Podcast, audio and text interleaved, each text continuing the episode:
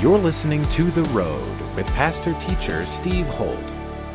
You're going to hear me say in the weeks ahead that the key to kingdom joy, righteousness, peace, and power is who's Lord over your life. At The Road, our vision is to raise up wholehearted disciples of Jesus Christ. For more information on The Road, visit We hope you are encouraged by today's message from pastor teacher Steve Holt. Someone asked me the other day, when did you kind of get captivated by the whole concept of the kingdom of God? And you know when it was? It was in 1985. In 1985, I was a missionary in Japan and I read a little book called The Unshakable Kingdom and the Unchanging Person by a Methodist missionary from the 1940s, 50s, and 60s by E. Stanley Jones. It was kind of his magnum opus and I got captivated by it then. But I've never taught on it. I've got theological degrees, and I've never heard a course on the kingdom of God. And yet, men and women, it was the main message of Jesus. He spoke about the kingdom of God a hundred times, over a hundred times in his ministry. All of the major teachings of Jesus in front of large crowds were about the kingdom of God. Almost all of the parables are given as a teaching, as an illustration, as a metaphor of the kingdom of God, and yet there's no courses in any of our seminaries on the kingdom of God. My favorite um, systematic theology is by Wayne Grudem. Uh, systematic theology is a friend of mine. I love his stuff. Nothing on the kingdom of God. I was studying it last night. George Eldon Ladd, one of the great theologues from Fuller Seminary, where I went to seminary, wrote a book on the theology of the New Testament, and he covers it well. But other than George Eldon Ladd, very little out there specifically on the kingdom of God. It's referenced in different places. So I want to talk about a kingdom of God revolution from the Gospel of Matthew. And I'm choosing Matthew for some various reasons that I'll unpack in a second. But let me begin with this. The idea of kingdom is really hard for us as Americans. It's really hard for most of the world, and I think it's one of the reasons why it's been bypassed. Because we have a president, we have a prime minister, we have Congress, we vote them in, and praise God, we vote them out. But a kingdom has a king. A king cannot be voted in, and a king cannot be voted out. A king is born into his kingship. Matter of fact, as citizens of the king, you don't vote yourself in, but you're born into the kingdom.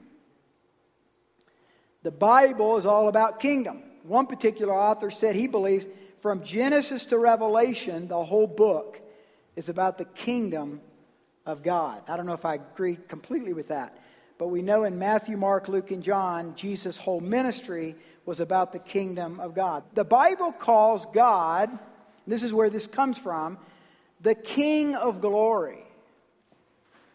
The King of glory. God is called the Ancient of Days, the Ancient of Kings, the King, capital K, of all kings. And that his kingdom is heaven and earth. And we don't get to vote about the laws and the ethics and the rules of his kingdom. No king gets opinions from his citizens. The king's will, the king's sovereignty, and the king's rule decides everything. He's called the first king, the king of all kings, and each one of you are a king. You're called in Scripture a priest and king. So when we say he's the king of all kings, on an earth that doesn't have many kings anymore, guess what he's talking about? He's the king over all of us as his citizens who are small k kings on the earth.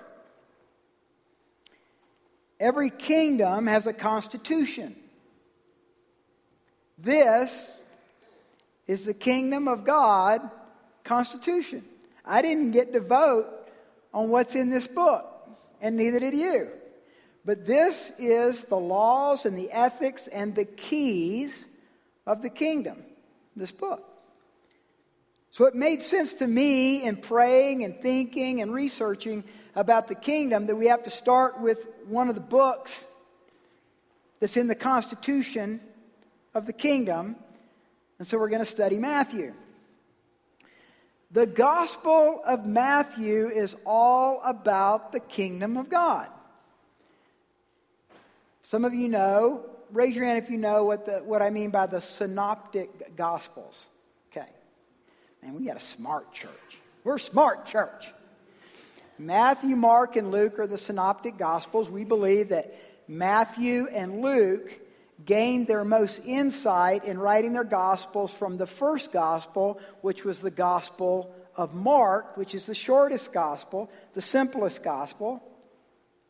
But Matthew mentions the kingdom of heaven or the kingdom of God 32 times, more than any of the synoptic Gospels, more than the Gospel of John.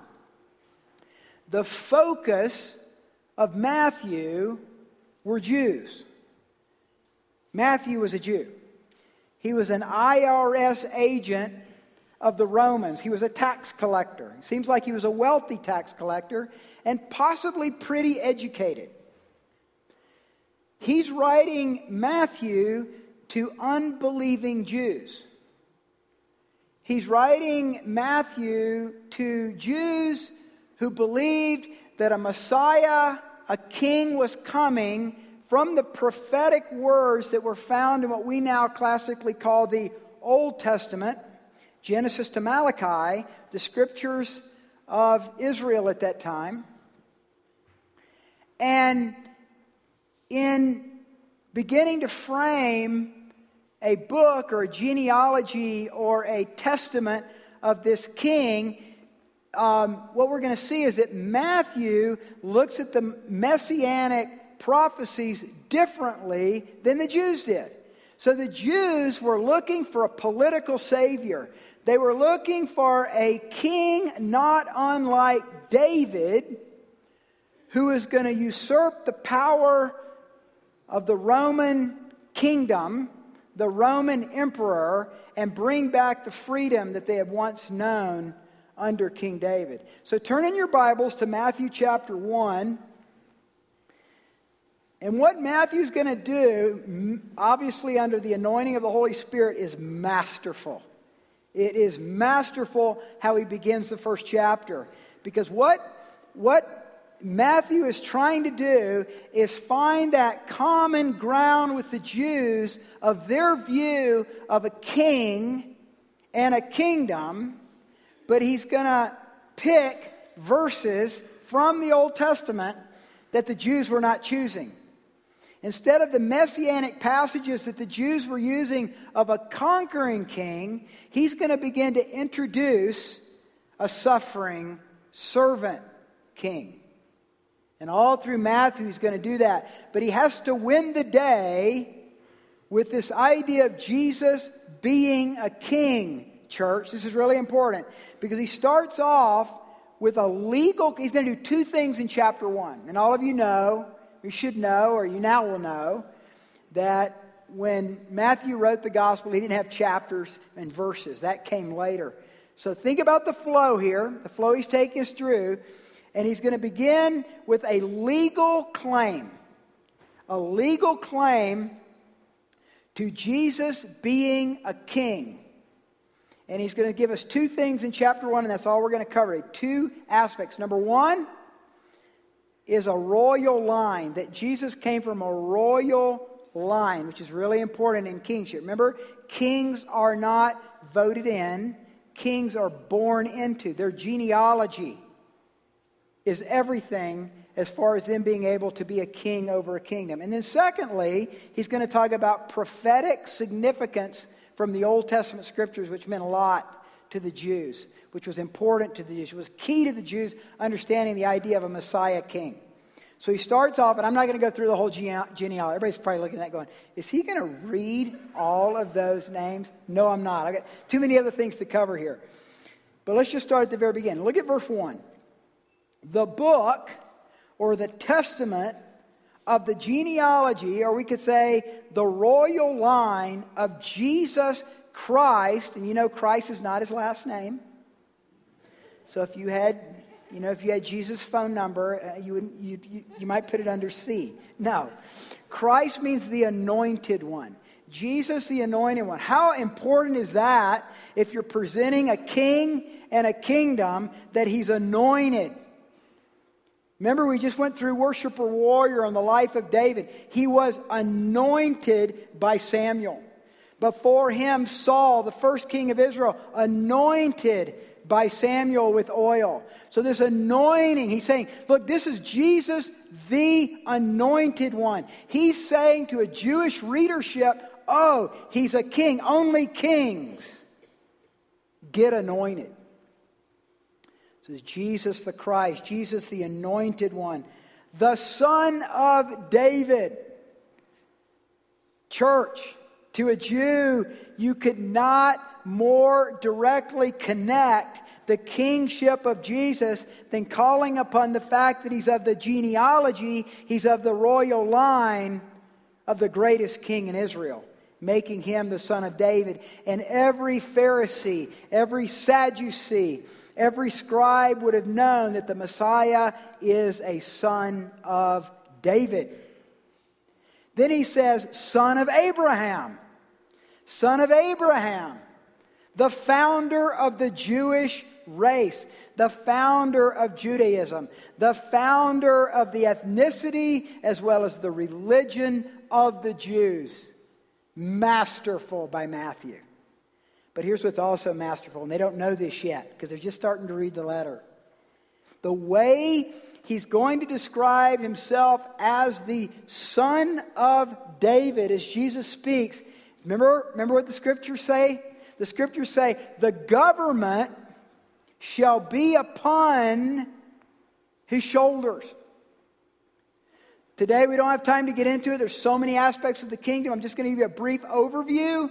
But we are going to cover in the weeks ahead what it means for the kingdom being defined as a government. It's a government. Men and women, kingdoms are governments. When we talk about the seven spheres of influence, one of the things you're going to hear me say is the government of education, the government of media, the government of, of civic political government, the government of business, because, because government speaks of governing. And I'm going to give you in a moment the definition that I've come up with on the kingdom of God, and it has to do with governing. So the government was upon the son of David. The government was upon his shoulders, is the prediction of the Messiah, is the prophetic word of the Messiah. Abraham, Abraham the father of what? Many nations. Many nations. You see, for the Jew at that time, church, they were looking for a Messiah and a king of the Jews and Palestine. We're about to read Matthew describing this, this Messiah king for all nations. And then he goes through the genealogy, goes through the royal line. Look at verse 16. Verse 16. And Jacob begot Joseph. This is important. Underline it, highlight it, bracket it, circle it. The husband of Mary. It does not say the father of Jesus. The husband of Mary, of whom was born Jesus, who is called the Christ or the Anointed One. This is really important in just a moment because we're going to look at the prophetic significance in the next few verses. But he's saying, look, he is not, his seed was not from man, his seed was from the Holy Spirit. His seed is from God. He's fully God. Men and women, this is really important. If you come out of any kind of uh, denominational or theological backgrounds where there's been battles over the virgin birth, the virginity of Mary is huge. People say, oh, you know, and I, have read some of the great pastors of our time. Oh, that's, that's not that important. That is huge, men and women. Because if you take away the virginity of Mary in the birth of Jesus, you take away his deity. Because his deity came from the seed of God in Mary through a conception of the Holy Spirit. So he gives us a royal line. Secondly, look at verse 18. Now, after the birth of Jesus Christ, again, the anointed one, was as follows After his mother Mary was betrothed to Joseph, before they came together, she was found with child of the Holy Spirit. So, fully man, fully God. Fully man coming forth from Mary, but the seed of the Holy Spirit, fully God. Fully man and fully God. Isn't that exciting? So, right at the beginning, Matthew's trying to communicate this is a different kind of king, gang. This is a different kind of king. This is a king that's going to be fully man and fully God. You go, well, I, I can't even wrap my head around that. The current, I'll just say this, a little head, head start into something we'll talk about in the days ahead, is that the currency of the kingdom. What's the currency of the kingdom? The currency in American society is dollars and cents. The currency of the kingdom is faith working through love with discernment.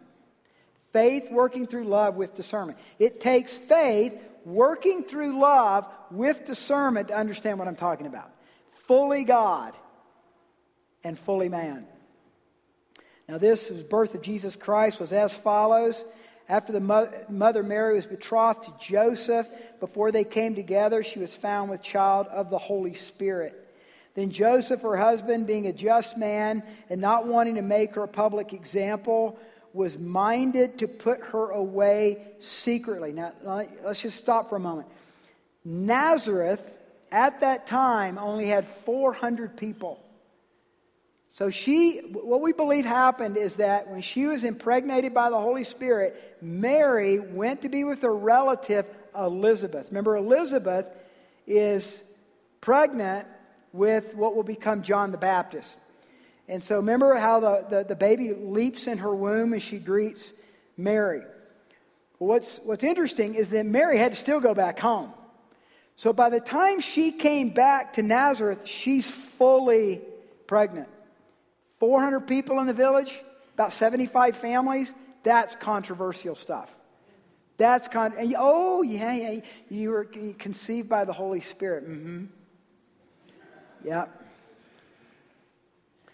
So here's what I love about this Matthew's so gritty, Matthew's so realistic. Matthew is giving a different kind of king, gang. There's no palace here. There's no royal family. This is, this is a peasant girl marrying a carpenter in a dinky little town of Nazareth, 400 families, not even big then and still to this day, a very, very small town in Israel. He is, he is painting a different kind of Messiah, men and women. He's painting a different kind of king. Verse 21 She will bring forth a son. She'll call his name Jesus. And here's one of the first descriptions of who he is He will save his people from their sins. So all this was done. So, and this is now we're getting into the prophetic, and we'll get into this next time in chapter 2 again. This was done that it might be fulfilled that which was spoken by the Lord through the prophet. And he's going to quote Isaiah, one of the great prophets of Israel. Behold, the virgin shall be with child and bear a son, and they shall call his name Emmanuel, which is translated God with us. A different kind of king, a different kind of Messiah. Then Joseph, being aroused from sleep, did as the angel of the Lord commanded him, and took to him his wife. And he did not know her. He did not have sexual relations with her, is what he means here, till she had brought forth her firstborn son and called his name Jesus. So that's the opening. Fantastic opening. Royal line of a king, messianic prophecies of the king, prophetic significance of the king, anointed as a king, of the son of David, the greatest king of Israel, of the son of Abraham, the greatest um, leader, the greatest um, originator to Israel, to the Jews at that time, Abraham. So that's the strategic nature in which Matthew begins. Let's, let's progress with a definition of the kingdom of God. I want to give us a definition which we'll visit many, many times in the weeks to come. A definition of the kingdom of God. Let me just say every author, every theologue, every writer that I studied had a different definition. So this is the Steve Holt definition. You go, well, that's, that's not very esteeming. And you go, that's right. It's just one I'm going to use, okay? So I think it's a combination of a bunch of these. Let me give you a definition of the kingdom of God. Kingdom. I'm not real smart. I'm from Georgia. Kingdom. Kingdom. Same word uh, in the Latin is where we get the word dominion. Kingdom.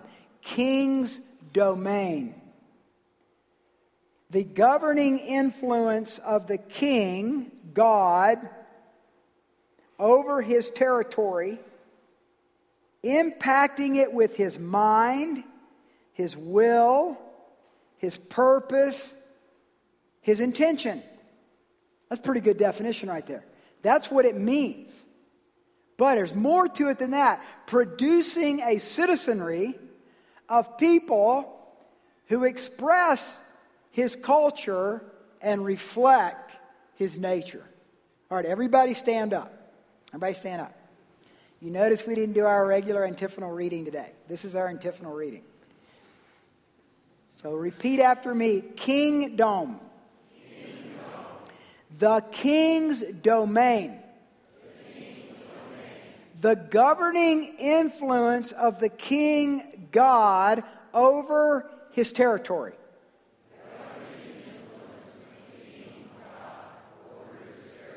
Impacting it with his mind,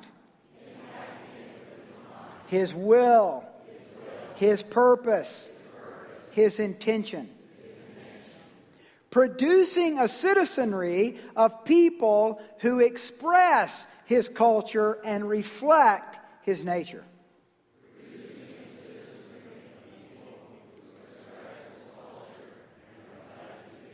All right, let's be seated. So you can see in that definition three parts. Number one, the governing influence of the king, Jesus, over his territory, over his domain. Now, we grew up in a republic a democracy. And in our U.S. Constitution, it begins with we the people. But in God's kingdom constitution, it starts off with in the beginning, God created the heavens and the earth. Church, the heavens and the earth are His. The heavens and the earth, that's his territory.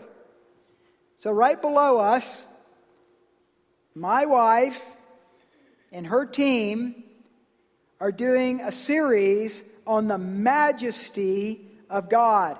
Instead of March Madness, which I just need to stop for a moment and say, Duke won the ACC uh, title last night for the 21st time. I just want you to know that. It's really important. Um, Coach K is a king at Duke, and he exercised his authority and influence over um, the New York Life Center and won the ACC title. So, anyway, that's, that's what we now move into, and it's called March Madness. So, Liz caught that because she hears me talk about March Madness every March because my dad went to Duke and he graduated from Duke, and my mom went to Duke. And so, Duke's been in our family since almost Dukeism started. So, now my dad's not a Duke. But in a kingdom, the king is a lord. King is Lord. Capital L. He's Lord. You're going to hear me say in the weeks ahead that the key to kingdom joy, righteousness, peace, and power is who's Lord over your life. Hello? Who's Lord over your life? If it's you, you're going to have a lot of problems, man. You're going to really struggle because you are you. And I mean, let's face it, you wouldn't follow you if you had the choice, would you? I know I wouldn't follow me. Or Jesus is Lord, or the Messiah King, the servant King is Lord.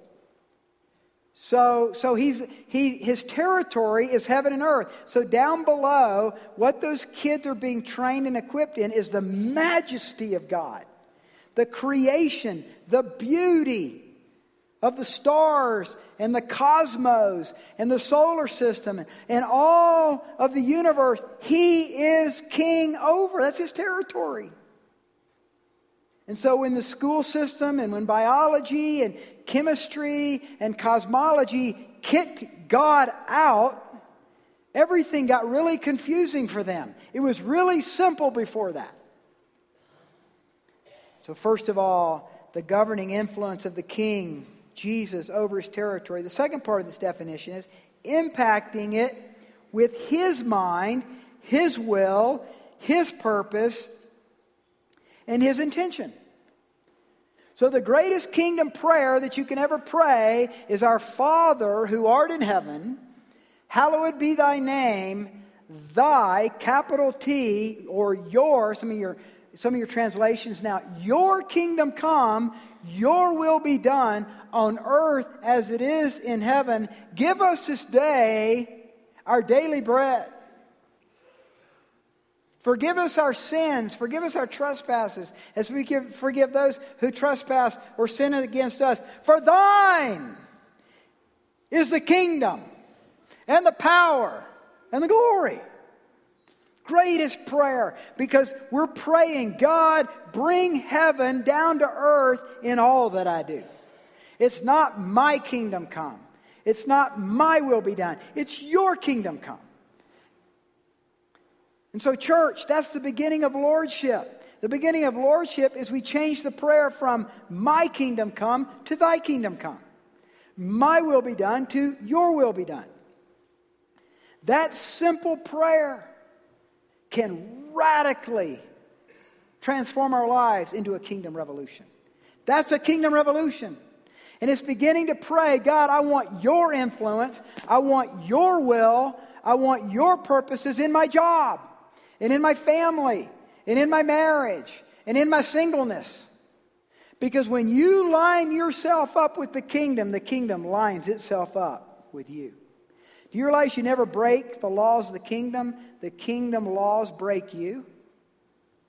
You have sex with every other guy or gal that you, that you uh, hook up with, you will get STD.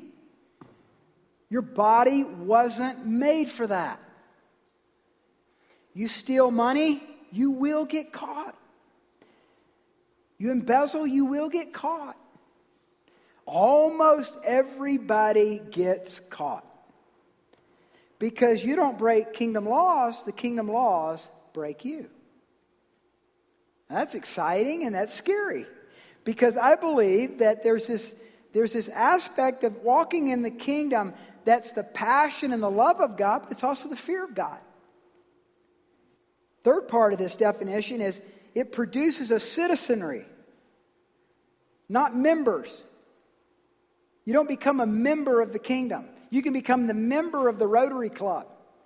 You can become a member of the road. You can become a member of an athletic team, but you become a citizen of the kingdom. Producing a citizenship of people who express his culture and reflect his nature. That's pretty exciting. That's what God's called the road at Chapel Hills to do. That's what God has called our youth group to produce. That is what we're equipping kids down below to do and to be. Kingdom citizens that reflect His culture and His nature. Who else is going to do it if it's not the church? That's why it's frightening to see different denominations, even those who in many cases call themselves evangelicals, beginning to downgrade this book. Because this is our Constitution.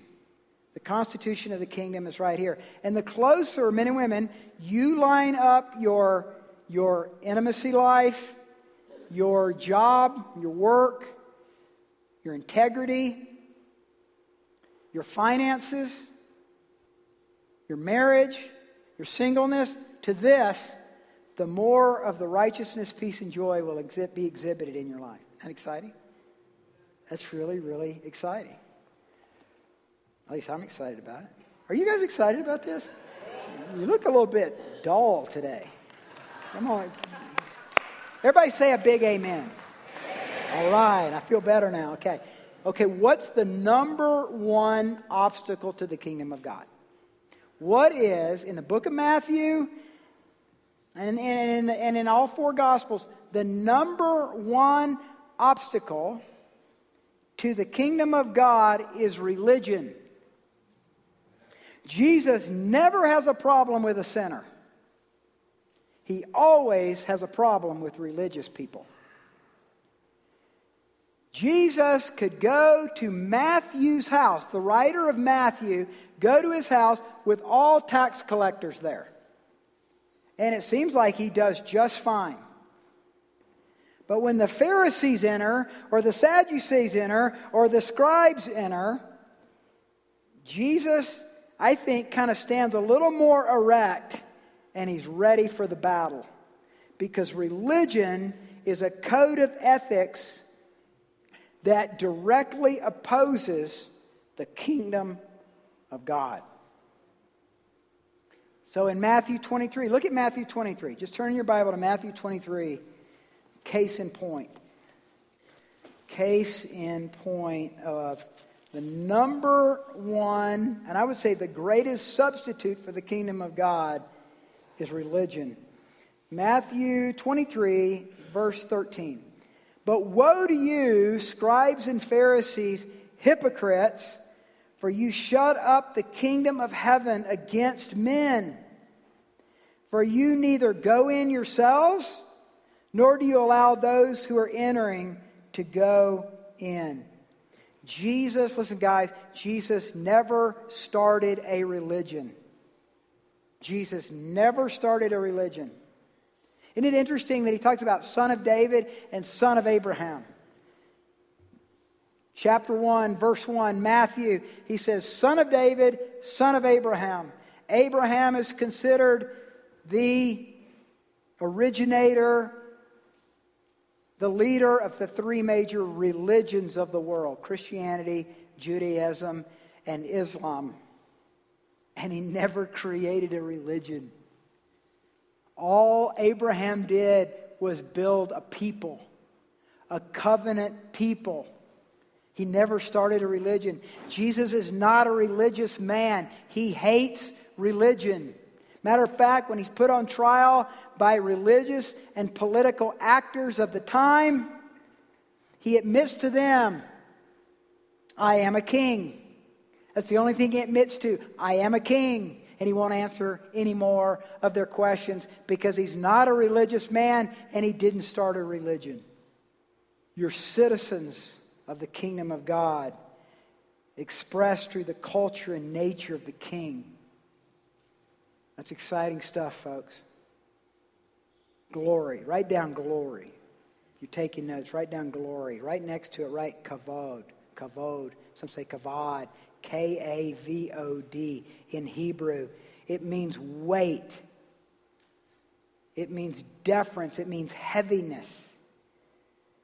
Kavod or kavod means glory. It means glory. It has the idea of honor and majesty. By, by distinction and by association, it means nature of, glory of, the nature of. We, as a citizenship of the kingdom of God, not a religious people, we are, we are reflections of the kavod, the glory of God. And 10 times in Scripture it says, May the glory of God, what? Fill the earth. Church, we are commissioned by God, and we'll explain this in the weeks ahead, to be his agents of the weight, the imprint of the character and the nature of the king wherever we go. So wherever we go, we bring a weight, a heaviness of the glory and the nature and the character of the king. Isn't that exciting? Nobody else can do it but citizens of the kingdom. There's a lot of good people out there. Man, there's a lot of good coaches, and there's a lot of good politicians, and there's a lot of good businessmen. Just good people. Yet, and, and I grew up in a family where, with my ranching grandfather, and, and, we start talking about someone that maybe I'd met at school or something, he said, He's a good man. And whenever my granddaddy said, He's a good man, that was the stamp of approval of Joe Taylor which carried a lot of what? Weight with me. You see, we still use the word, the glory. It's the weight. I, that's a weighty opinion. That's a weighty opinion. There's good people out there, but only citizens of the kingdom of God bring the weight of the king and the culture of the king and the nature of the king into what we do. So that's what it means to be a citizen of the king. And so Jesus is forming a covenant people, a people who carry the imprint of the weight of the king. Romans 14, 17. The kingdom of God is not eating and drinking, but righteousness, peace, and joy in the Holy Spirit. That's the culture of the kingdom righteousness, peace, and joy culture of the kingdom, the imprint of the glory, the doxa, the kabod of the kingdom is righteousness, peace, and joy. So, men and women, the kingdom of God is the most radical proposal ever given to man. All that is good that you see in society is a reflection of the kingdom of God. All that is evil is a reflection of the kingdom of Satan. And we know, and we'll cover this in the days ahead, that when Jesus meets Satan in the desert, Satan references the fact that he's the prince of this earth. And Jesus never contradicts him because it's true. So when we bring the kingdom of light, we're confronting the kingdom of darkness. E. Stanley Jones, in his masterful book, The Unshakable Kingdom and the Unchanging Person, writes Man needs nothing so much as he needs something to bring life together into total meaning and total goal. Life for the modern man in East and West needs something to give total meaning to an otherwise fragmented life. He needs an absolute from which he can work down to the relativisms of our day. As master light of all his seeing, the kingdom of God is man's total answer to man's total need. So I'm excited, men and women, because we're going to begin to tear apart, pull apart, develop, research together this idea of the kingdom in our lives. You've been listening to The Road with pastor teacher Steve Holt. We hope you have been blessed by today's message. To connect with us further, visit theroad.org. If you are walking through a difficult time, we want to pray for you. Go to theroad.org, click on the Ministries tab, and go to our prayer page to send us your prayer request. Thanks again for tuning in today, and be sure to listen to the next edition of The Road with pastor teacher Steve Holt.